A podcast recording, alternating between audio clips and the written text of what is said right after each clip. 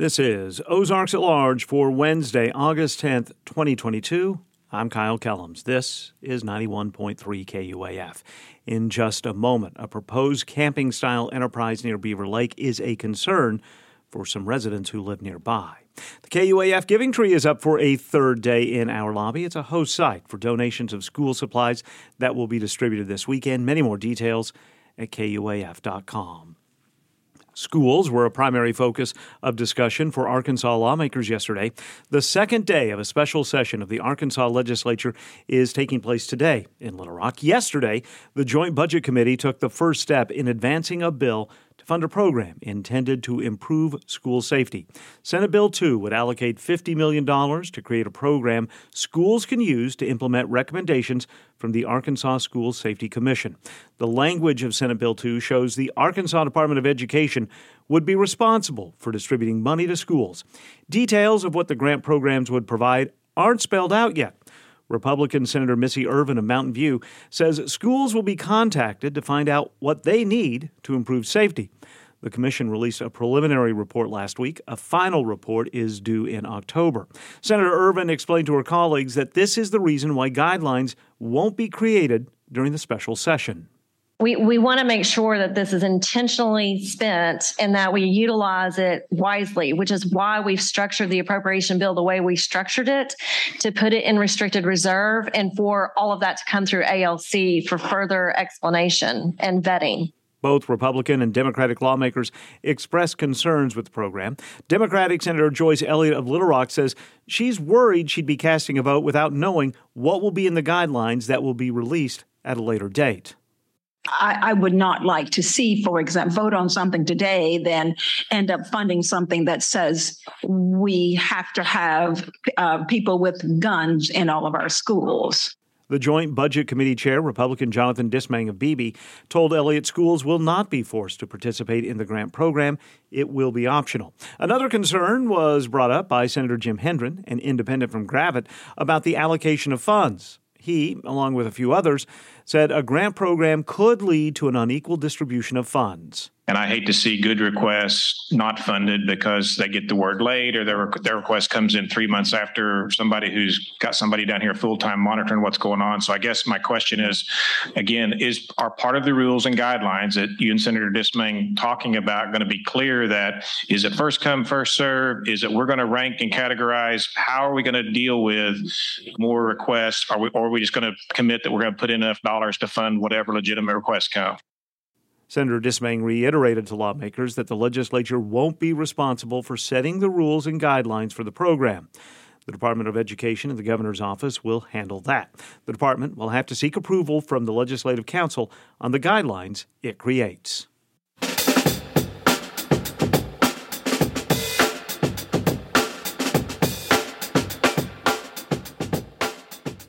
A proposed commercial glamping facility offering luxury camping called Contentment at Beaver Lake in Benton County could, once built, accommodate over 1,000 glampers.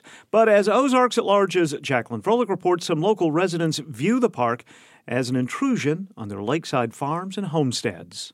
Glamping, a tourist trend, is a blend of glamour and camping. Glamping offers rustic accommodations in beautifully remote ecoregions with all the amenities. A proposed glamping park called Contentment on Beaver Lake is planned in a residential lake district. It will be built in 3 phases in a box canyon on a cluster of purchased vacant lots by investor group Contentment LLC. At an August 3rd Benton County planning meeting, Interim Planning Director Madison Kinzel presented site planning documents to the Planning Board for approval.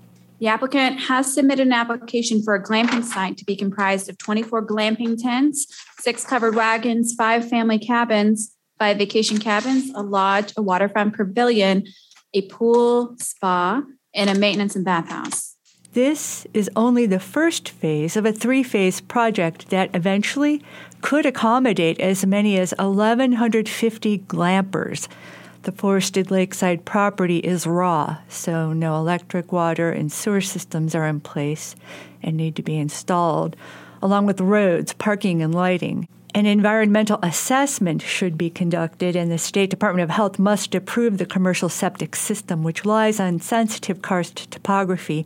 The U.S. Army Corps of Engineers will also vet the development. After the board heard details, the public was invited to speak. First up was attorney Larry McReady, representing a concerned property owner adjacent to the proposed park. The first major issue is the land use compatibility analysis. Just based on the phasing that has been submitted, there's 183 glamping tents, covered wagons, family cabins, and vacation cabins. There also is a base camp lodge that I have no idea, because the information hasn't been provided, how many residents or occupants that will allow when it's used. So we don't think that a medium density residential classification fits this project. What seems to be far more appropriate is either a general commercial, which is defined in the regulations as pertaining to any business, trade, industry, or other activity engaged in for profit. Clearly, this is a facility that's being developed for profit. It may even fit the definition of heavy commercial. McReady asked the board to table the project, at least until a full three-phase plan is provided to the public. Kathy Denton, who owns property nearby, said she's appalled. Why do I say I'm appalled?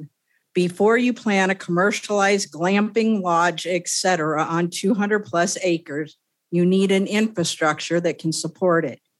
Law enforcement is lacking in this area. We don't even have enough law enforcement to handle the situations we currently have in the area, unless they are life-threatening or considered an emergency. In this addition of adventure seekers, campers will bring the likelihood of a higher crime rate, road hazards, accidents, in which we lack officers and deputies to handle. Who's going to patrol? Denton says the project will pressure local volunteer firefighters, deplete local water well supplies, and threaten the ecosystem. One small fire at this facility could soon grow and take out my house, which is just to the north of this property, and many others around it. Hank Barnes has lived in the watershed for 35 years. Folks come to visit us, and we were the first house. They refer to the area as magical. I mean, the only way I even found out this hearing existed or that this development was happening was purely by accident seeing the covered wagons up the church yesterday. Barnes said traffic congestion, noise, and litter will be a consequence if the park called Contentment at Beaver Lake is approved. And I really wish the board would take some real consideration and say no to this, because as the last speaker spoke, there are some really, really important issues that need to be addressed. And for me, one of the biggest ones is the Beaver Lake Water District, the affluent that may go into the lake. That's significant. David and Vicki Bush, who operate a cattle farm nearby, opposed the project. And what if people wander out there in the middle of the night? Okay. What if they get stomped by a cow or kicked by a horse or whatever? I mean, it's all, we're not going to see it. So what are they going to do about that? They can't sit there and watch everybody 24/7. Referring to the camp concessionaire, several speakers also complained that site construction has already started on the glamp site without a permit. That prompted owner Gene Nichols, seated in the crowd, whom declined an interview for this report, to finally step forward to speak. Is there any construction going on out there now? Right. No, there's not. I am repairing a road that washed out on my property so we can access it. That's what the dump truck loads of gravel are coming in for. There is 4 covered wagons that we had ordered 9 months ago at a convention that were scheduled to arrive, but they are on my property. They're not fixed to anything. They're not hooked up, but they are on my property. That's all he had to say. Planning Director Madison Kinzel explained to the board that this is the second glamping site in the county, so there is planning precedent, which is similar, she said, to commercial RV parks. But rather than approve the development, the planning board voted to table the project until the next meeting, September 7th, in order to gather more information. After the meeting, retired blueberry grower Albert Flagg agreed to talk. His spouse, Ann Yancey, owns 350 acres of farmland and forest adjacent to the proposed glamping park, and he also owns land nearby. I live on Clarity Lane, which is a 150-acre farm, and we're off to one side, but we're looking right up at them. Flagg lives in a quiet residential area a quarter-mile across the lake. He says many of his neighbors expressed dread at the planning meeting about their treasured forested lake view being replaced by a 200-acre amusement park. Speaking about how they're country people, and they have chickens and they have goats and they have all this kind of stuff on that side. And this project will, they feel, will interfere with their natural way of life. Albert Flagg said he would welcome a smaller campground on this site or instead a sustainable housing development. For Ozarks at Large, I'm Jacqueline Froelich. Governor Asa Hutchinson says the state will experience an increase in the number of at-risk pregnancies in the coming year. And that is likely because we are reducing abortion in the state of Arkansas. Yesterday, the governor announced initiatives in foster care and maternal health care to be implemented by the Arkansas Department of Human Services and the Arkansas Department of Health. And so we have already taken many steps over time to increase the opportunities for adoption, for foster care, for child welfare coverage as well. But there's some things that we want to do more. Governor Hutchinson is authorizing an increase in board payments, costing $10.2 million to traditional foster parents, which also includes relatives, and, for the first time, to provisional foster parents. Nearly 5,000 infants and children were in the state foster care system last year, with more expected as a consequence of the abortion ban. The governor says the state's Medicaid program is expanding to also meet maternal and child health care needs. And for that reason, we've asked a waiver from the Biden administration so that we can affirmatively, through our rural hospitals, provide expanded services for maternal health care through the Our Home Medicaid coverage. Earlier this year, the state Medicaid program known as Arkansas Works was replaced by the Arkansas Health and Opportunity for Me program, or Our Home, providing low-cost or no-cost medical coverage to low-income Arkansans. Governor Hutchinson says he's requested a waiver from the Biden administration to expand maternal health care in both clinical and home settings across the state, targeting rural communities beginning next January.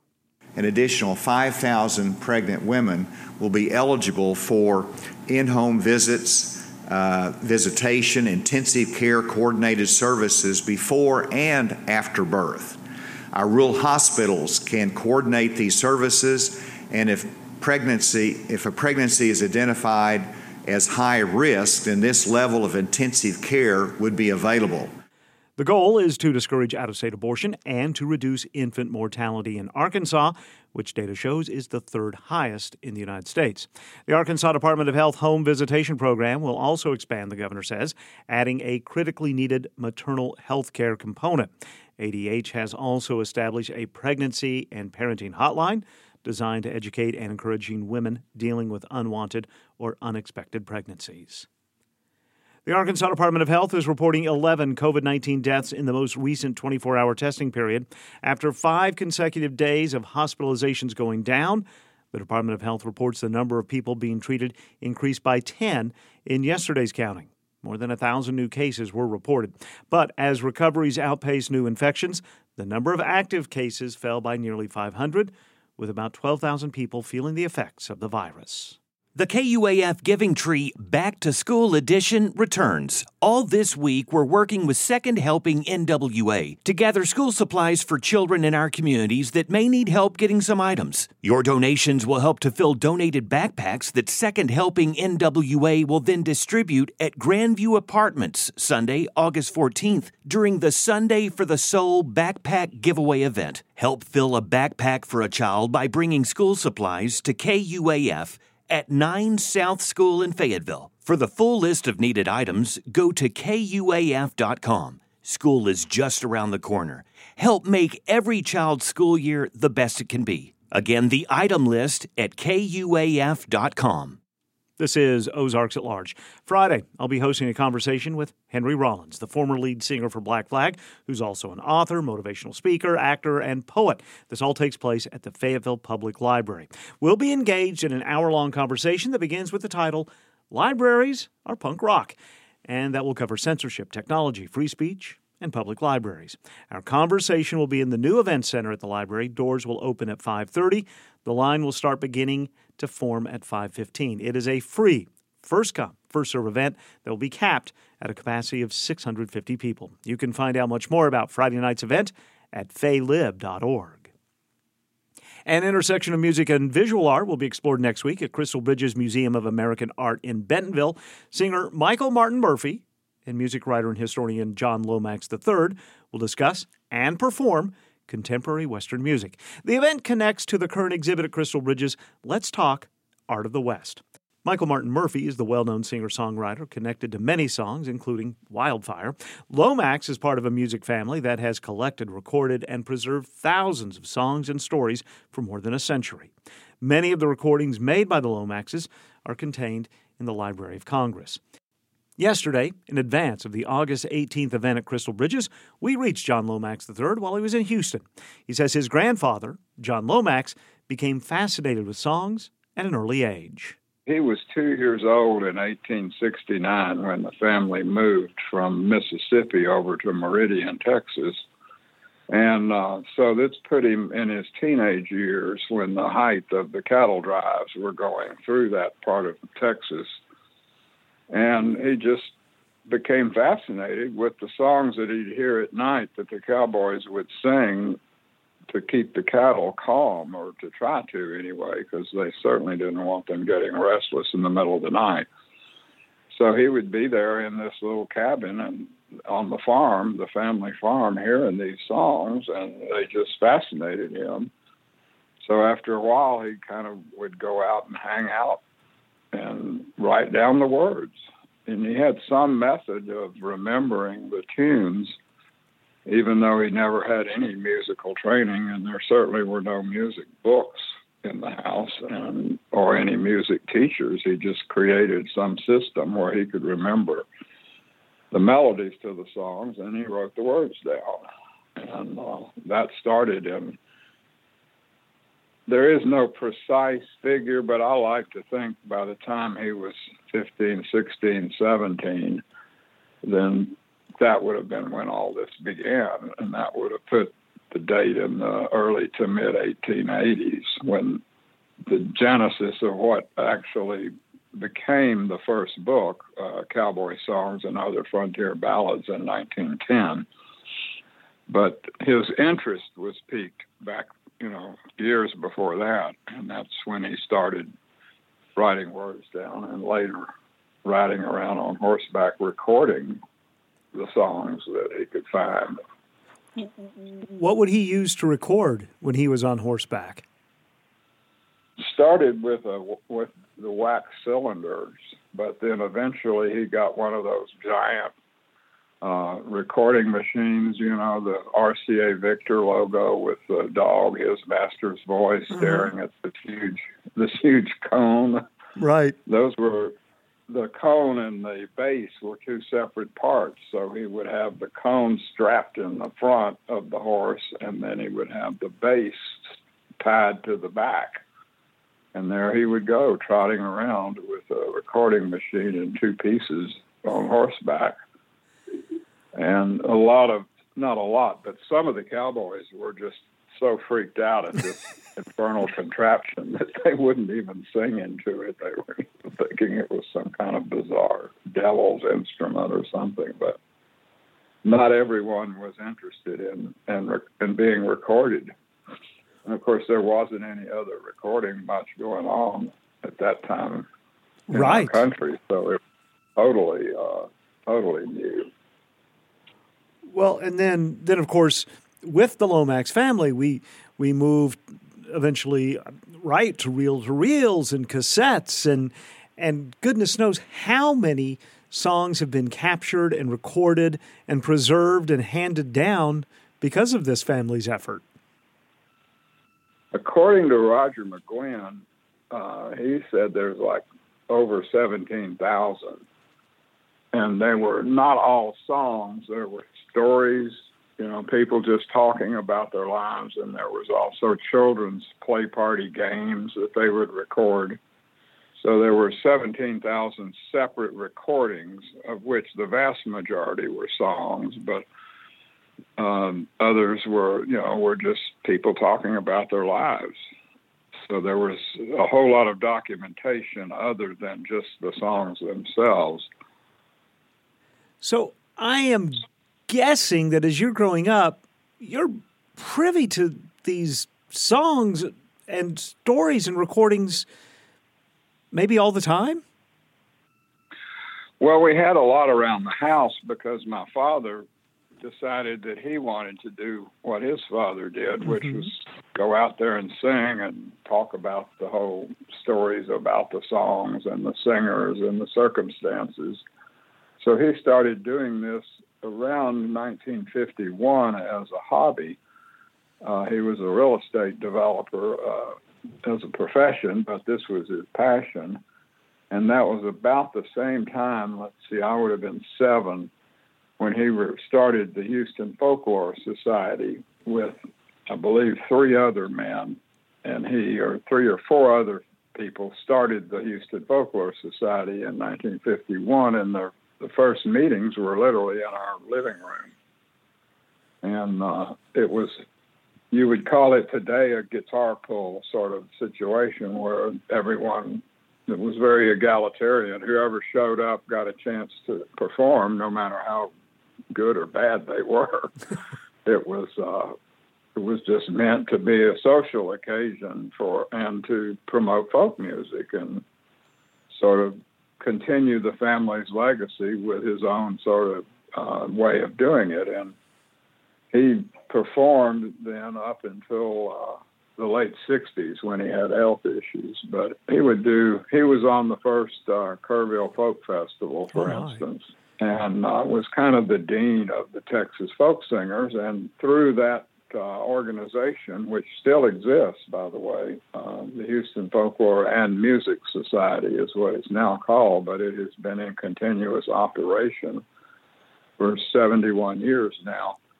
But through the gates of that came people like Townes Van Zandt, Steve Earle, Lucinda Williams, Nancy Griffith, K.T. Oswin, Frank Davis, who was our original duet partner, Bill Kenner, who became a very well-known session player and songwriter in Nashville, and Richard Dobson. There was just a whole generation of folkies that really got their first chance through the Folklore Society. That was the first early opportunities they had to actually perform for people in public and on various concerts. Do you consider now it was inevitable that you would be someone who would manage and promote formally and informally some great singers and songwriters? Was this just going to happen by whether heredity or exposure for you? I never really kind of set out to do that. I started writing about music in the late 60s. It sort of dawned on me when I was at University of Texas that if I wasn't going to school, I was hanging out in clubs and hanging out with musicians and going to shows and buying albums and listening to them. So I thought, well, I need to figure out a way to be part of this and not have, you know, and get a backstage pass, so to speak. I started writing about it for the Daily Texan and writing little reviews of shows. And my dad had some blues reissues, and he gave me liner note projects for 1 or 2 of them. And this would have been in the late 60s. So that was sort of my entry point. And I wound up managing because I had known Townes from the late 60s onward, and then in the 70s when I moved to Nashville in 76, I guess, I was very frustrated because I thought he was as was an incredibly great artist and would be an enduring artist, and yet he was not very well known, and no one seemed to care. His record company had collapsed. Townes had fallen off his horse and broken his arm, so he couldn't perform, but it didn't really matter because someone had stolen his guitar, too. So he was living in a tent out in Colorado. And Guy Clark and I and Susanna sort of said, well, you ought to come over here. At least, you know, it'd be warmer and you could maybe get a song cut here or there or do something. So I just decided I would be a manager and jump right in and put a little tiny ad in Rolling Stone, three lines long, saying, you know, America's greatest songwriter joined the Townes Van Zandt fan club, send $5 to my P.O. box. And I figured I'd get 2 or 3 responses, and yet I got well over 100.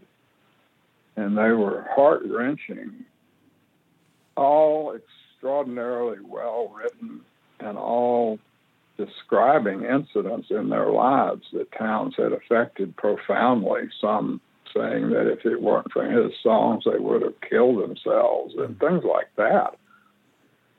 So I realized that he was touching a whole lot of nerves that no one really had understood or realized. Well, so you wrote about music, you helped promote these amazing artists. At what age did you start performing yourself in front of people?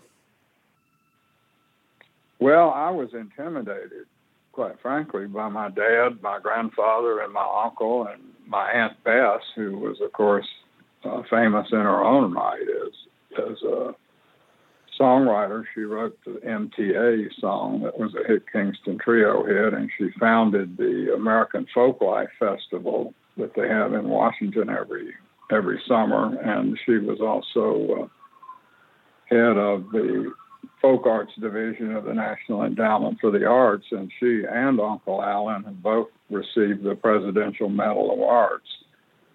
So in family gatherings, here I would be trying to sing and just scared and really not very good. And I'm still not particularly good, but I give it a lot of enthusiasm. I know the words, and I tell the stories about the songs. And at some point, I think I got over my fear of being in front of crowds when I did a semester teaching at Middle Tennessee State, and I realized that I could walk in a room and just start talking to people, and it would be all right. And then I guess in 2017, I did my first actual performances, none of which were particularly lengthy, but I realized that I could actually do that. I was doing it to support an album I put out of my dad's called Folk that was made up of old recordings of his that sort of surfaced. And so he passed away in 75, so there wasn't going to be a tour unless I went out and sort of had a go at it. Are any of your grandfather's wax cylinders still in existence? Good question. Whatever there is would be at the Library of Congress. I know that not everything that the Lomaxes have collected has been fully digitized yet, primarily because of the massive amount of material involved, and the Library of Congress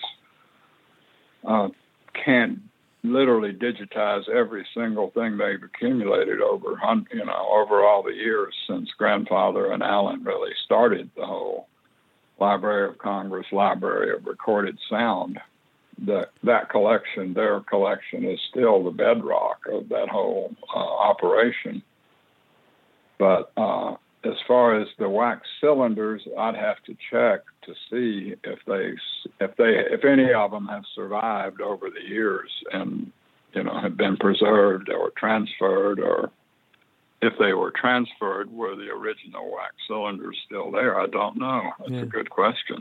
Do you think there is a through line other than history from, say, a song like Home on the Range to a song written by Townes Van Zandt that might have saved somebody's life? Do you think there's, I don't know what I'm asking, maybe some sort of cosmic connection or just something that proves the power of music?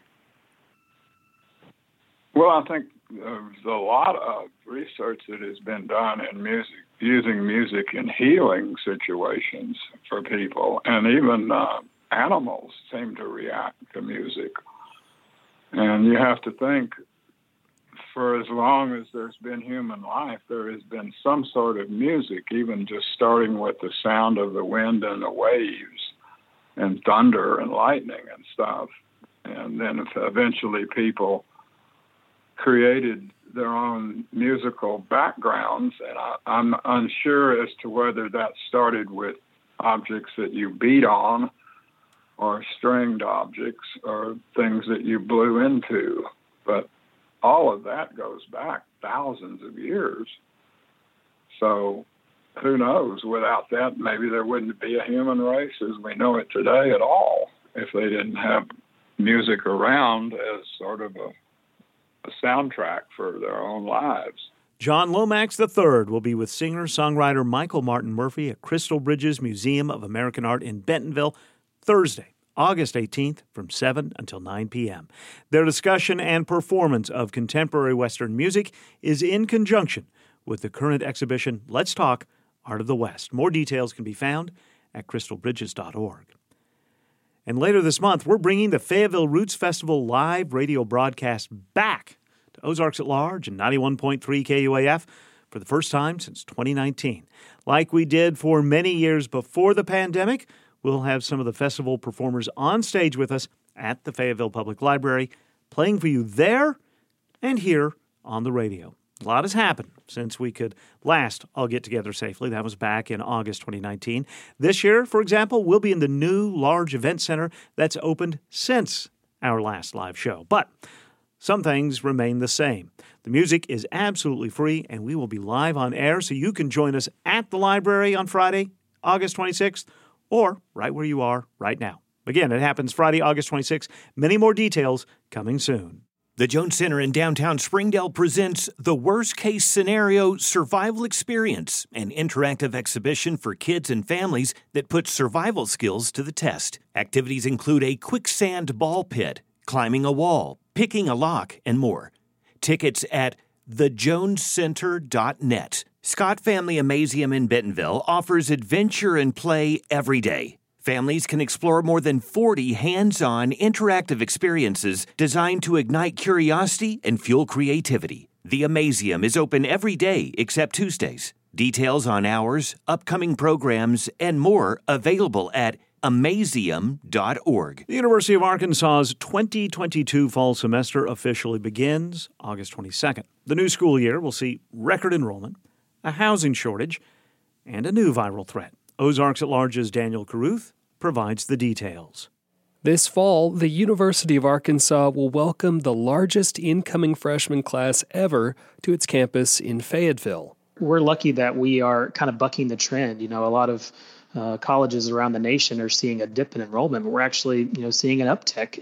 John Thomas with University Relations says the U of A expects total enrollment to top 30,000 this semester, with 7,000 of those incoming freshmen, though official numbers won't be released until after classes begin on the 22nd.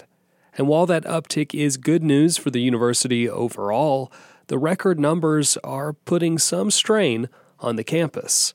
But we only have about 6,200 beds approximately on campus, and that's in our dorm space that we currently have. Obviously, when you do the math, we have a little bit of an overflow. So that means some 900 freshmen will have to get the on-campus experience off campus. He says the university has worked out a deal with several nearby apartment complexes to open up their beds to students. We were able to still provide students, a housing contract and roommates and utility-provided living space close to campus on the bus route. But it's just in these apartment complexes that are right off campus. So to me, it's just an additional, benefit or an additional resource that we were able to take a benefit from and be able to give freshmen, an option, if they want to live in these dorms. We've also got some availability of these apartment complexes as well. All of the rooms are fully furnished and are paid under a university housing contract, so the same as for students living in dorms. Thomas also says students will have an on-site resident advisor. The four complexes include The View on Stadium Drive, Ozark Villas on Beechwood Avenue, The Marshall on Razorback Road, and The Locale off of Garland Avenue. Thomas says the university first offered these off-campus partnerships last year when they needed more housing options for some upperclassmen. He says in the wake of this record enrollment, the university is looking into expanding housing for the future. Some of our leadership has been talking with the city and figuring out, some planning for the future and trying to figure out where some extra space could be had. But that still remains to be seen as to how exactly we can do that. And our enrollment that, we're seeing this year, we don't know if it's going to continue to go up. And that hesitation comes as other universities across Arkansas are seeing a decline. A study from the National Student Clearinghouse showed that undergraduate enrollment in Arkansas declined by more than 14% from 2019 to 2022.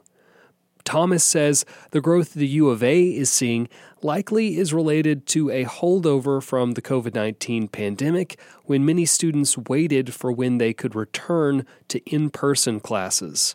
And I think that's still the effect of the pandemic, where we're seeing students that want to have that college experience and they want to be on campus and be in person, and they want to have what they missed, essentially. And speaking of the COVID-19 pandemic, that mass of students making their way to Fayetteville will likely see little evidence of pandemic restrictions when they step foot on campus. Most of those policies, like mandatory masking, testing, and contact tracing, were dropped last semester when virus cases slowed. Still, Thomas does say the university is prepared to reinforce restrictions if an outbreak occurs. It's important to remember that the spread of COVID-19 is obviously still viable. It can still be transmitted, but we know after 2 years of this that it can be mitigated just by wearing a mask if you feel like it's necessary, or frequently cleaning areas and washing your hands and trying to avoid constant contact or close contact with folks that may be sick, and staying home if you're sick, or going to see a doctor, or getting vaccinated. We know all those things can help mitigate the spread, and we're still prepared for that. We know it's still out there, so we've actually invested in providing free masks for anyone that wants them. We have them available on campus throughout and in our union. And the university is still doing routine cleaning of frequently touched areas and disinfecting and, all those things that we've been doing for the last 2 years. We're going to continue to do this year. So we think that we're more than prepared for any type of for any issue that might come up with that. Students who do test positive are still required to quarantine for at least 5 days, according to the guidelines set by the Centers for Disease Control and Prevention. Masks are encouraged indoors but not required, and students are not required to be vaccinated. However, vaccines are available for students through the Pat Walker Health Center. They have the newest vaccine available right now that's been approved, the Novavax vaccine. But they also have the Pfizer and the Moderna vaccines as well. So, all those resources are here for everyone to use, and we hope that everyone will take advantage of them. And while Thomas says over the last 2 years, campus staff and students have learned how to live with the coronavirus, there is the potential of another threat emerging. This summer, an outbreak of monkeypox has crept across the country, with the White House declaring it a public health emergency last week.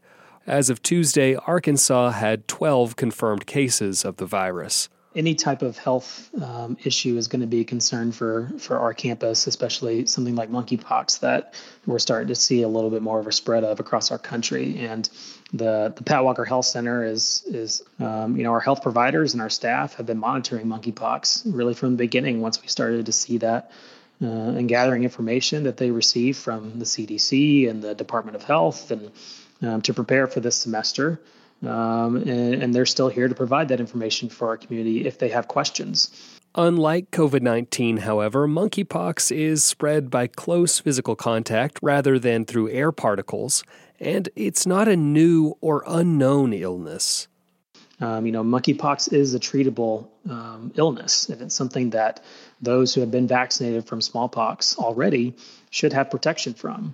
For those that aren't vaccinated for smallpox, we're recommending that they pay attention to any type of new or unexplained rashes that they themselves or their partner may notice, and to see a medical provider if they experience symptoms.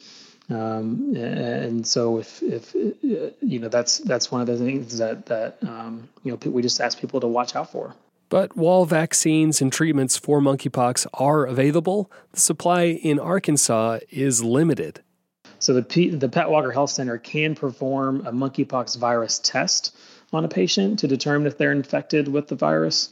And Washington County Health, also offers testing for suspected monkeypox. They're another good resource in our area. Pre and post exposure vaccinations available. Those are being facilitated through our state health department. So Pat Walker itself doesn't have a vaccine for that, but we have the resources and we have the information that we can provide to make sure if you need it, that folks can go get that, where in town they can go get those.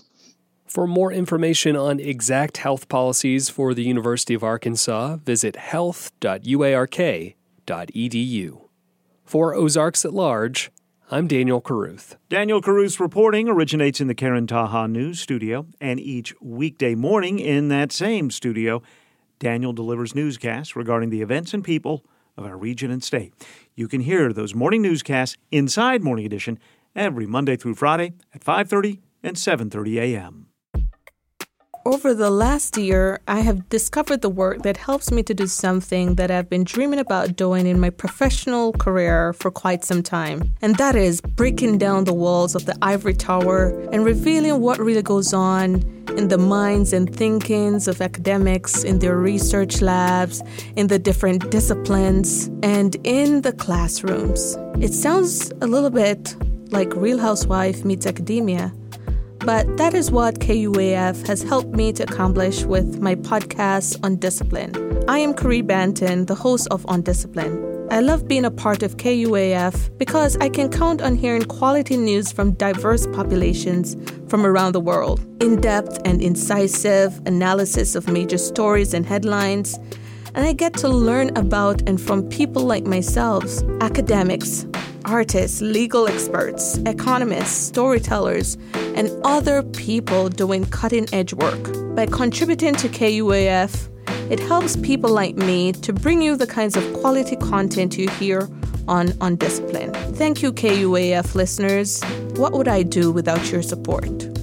This is Ozarks at Large. The Black Action Collective is seeking proposals for its 2022 Unite Against Racism conference that will take place in October. The theme is creating a culture of belonging, closing the disparities in our community.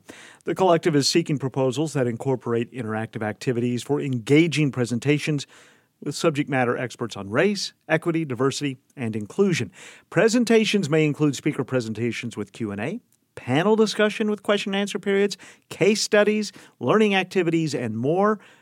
Proposals are due by Friday. More information can be found at bacnwa.org. If you think pickling has to be cucumbers and pickling has to have a steaming kitchen with boiling water, Ozark Folkways in Winslow is ready to let you know it doesn't have to be cucumbers and a hot kitchen. They're going to host Heather from Ozark Natural Foods for a session in small batch pickling Saturday morning. Participants will make an array of pickles, including pickled grape tomatoes, pickled grapes, pickled turnips, pickled charred stems, pickled red onions, and yes, the classic cucumber pickle. After this class, you'll be able to take your pickling knowledge to pickle anything and everything that might come out of your garden or from your farmer's market haul. Sponsorship from Ozark Natural Foods for this session means the workshop fee is only $30.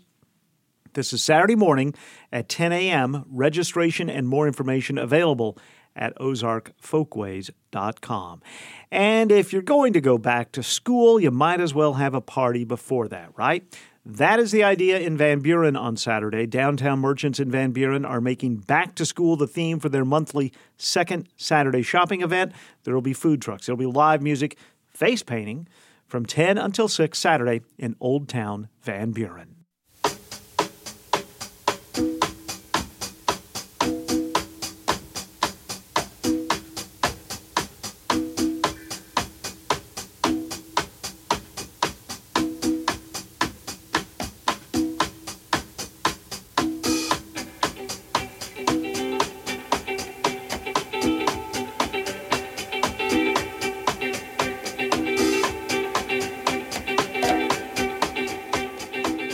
This is Ozarks at Large for Wednesday, August 10th, 2022. Thanks, as always, for being with us. We're giving our last word today to Laird McIntosh. He's the actor portraying Henry Higgins in the national touring production of My Fair Lady that's on stage at Walton Arts Center through this weekend. When we aired our initial conversation with him last week, we didn't have time for the last three questions I asked him. A list I admitted to him consisted of three possibly silly questions, including, is it as fun to sing The Rain in Spain every night as those of us in the audience suspect it may be? Oh, it's super fun.